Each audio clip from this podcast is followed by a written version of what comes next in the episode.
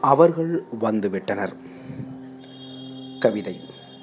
முத்து ராசாகுமார் அவர்கள் வாசகசாலை dot com இணையதளத்தில் எழுதிய கவிதையின் ஒலி வடிவம்.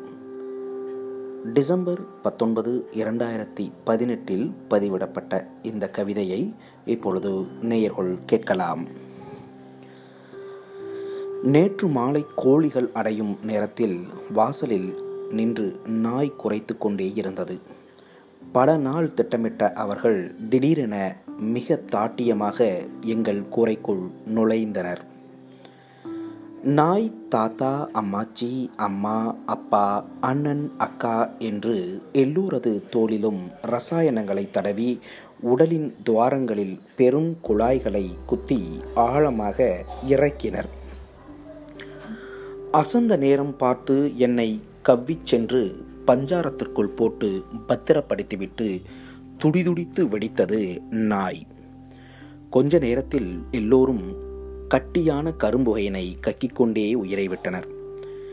கழிவு கசடுகள் வெளியேறிய அந்த விழிகள் அனைத்தும் பஞ்சார அடை கோழியின் ரெக்கைகளுக்குள் பதுங்கியிருந்த என்னையே பார்த்து கொண்டிருந்தன. அவர்கள் கிளம்பியவுடன் ஓடிச் சென்று குருணை அரிசிகளைப் போல குடும்பத்தினரை வேகமாக கொத்திக்கெடுத்து இறைப்பைக்குள் வைத்து கொண்டேன். குடும்பத்தினரின் மேனியிலிருந்த கம்பிகளும் இயந்திரங்களும் இறைப்பையினை புடைத்து கொண்டு வெளியே தெரிந்தன.